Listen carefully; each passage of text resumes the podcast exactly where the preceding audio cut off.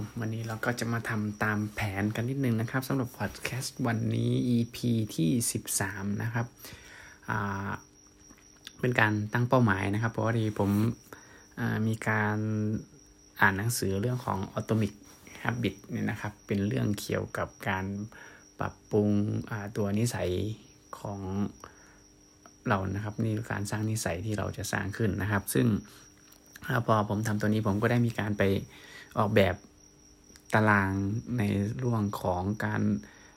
กำหนดให้มันมีความชัดเจนในเรื่องของการปฏิบัติในแต่ละวันแต่ละวันเราว่ามีแผนที่จะ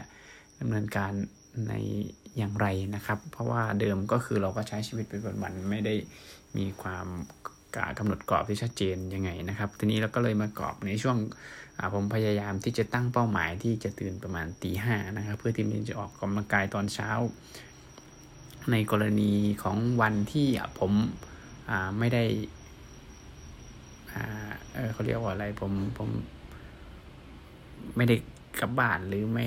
มีมีสามารถทำได้นะครับ ก็จะแบบกำลังกายตอนเช้า อาจจะเดินเล็กน้อยอะไรอย่างเงี้ยครับ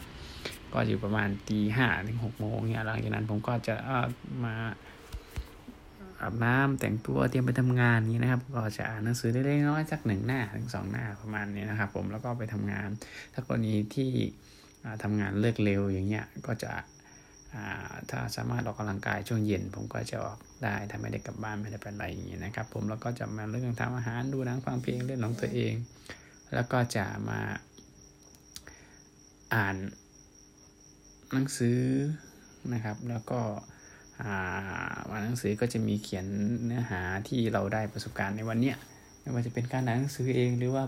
เรื่องที่เราประทับใจในวันนี้เพื่อที่จะก็เรียกว่าอะไรเพื่อที่จะ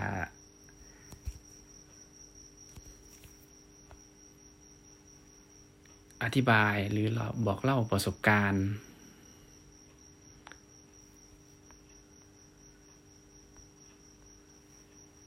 ต่างๆ ให้กับคนที่ติดตามในส่วนของพอดแคสต์ได้แลกเปลี่ยนเพื่ออาจจะเป็นประโยชน์สักเล็กๆน้อยๆนะครับ แล้ววันนี้ผมก็ไปอ่านเจอในส่วนของประเด็นประเด็นแรกเนี่ยกับการปรับเปลี่ยนนิสัยนี่นะครับก็คือการการสร้างนิสัยเนี่ยวงจรการนิสัยคือเรื่องของปัจจัยกระตุ้นนะครับตอนนี้ยังไม่ได้อ่านให้จบนะครับ ก็จะเป็นอ่านได้ได้ฟังรีวิวมาบ้าง ได้อ่านรีวิวมาบ้าง แต่ว่าอันนี้ก็ เป็นปัจจัยกระตุ้นนะครับเป็นหนึ่งใน 4 ของขั้นตอนการสร้างนิสัยในขั้นตอนแรกก็คือปัจจัยกระตุ้นก็จะมีอยู่ 2 แบบก็คือถ้าเป็นกรณีนิสัยที่ดี เราก็จะกระตุ้นให้มันมีโอกาสที่จะทำซ้ำนะครับ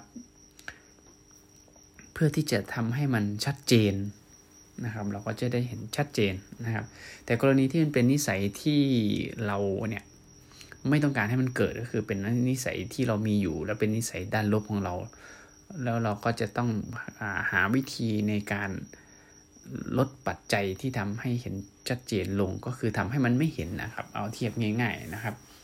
อย่างพฤติกรรมที่เขายกตัวอย่างในหนังสือ ถ้าเป็นกรณีพฤติกรรมที่มันดี เราก็ยังอย่างการทานผักผลไม้อย่างเงี้ยแทนที่เราจะเอาผักผลไม้เก็บไว้ในตู้เย็น อะไรที่มันเอาออกมาจากตู้เย็นได้ แล้วเห็นชัดเจนหยิบกินได้ง่ายอย่างเงี้ยหรือว่าการกินดื่มน้ำมากๆ ก็อาจจะต้องวางขวดน้ำให้มันเข้าถึงได้ง่ายขึ้น เพื่อกระตุ้นให้เราดื่มน้ำที่มากขึ้นอย่างนี้นะครับ ก็เป็นการจัดสิ่งแวดล้อมให้มันเป็นเอื้อเป็นปัจจัยที่จะกระตุ้นให้เราทำพฤติกรรมนั้นๆนะครับ หรืออีกกรณีที่ 2 กรณีที่อย่างเช่นว่าเราติดเกมอย่างเงี้ย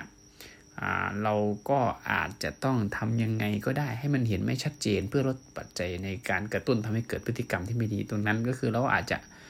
ถ้าเป็นคนที่ใช้อุปกรณ์เล่นเกมผ่านทีวี อย่างนี้ก็อาจจะต้องเก็บอุปกรณ์นั้นเอาไว้ในลัง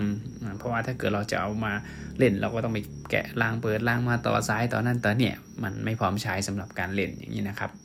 หรือว่าถ้าเกิดใครชอบดูทีวีมากเกินไปอย่างนี้ก็อาจจะเอาทีวีออกไปไว้นอกห้องนอนอย่างนี้นะครับ ก็ทำให้ลดปัจจัยกระตุ้นที่จะมาเปิดดู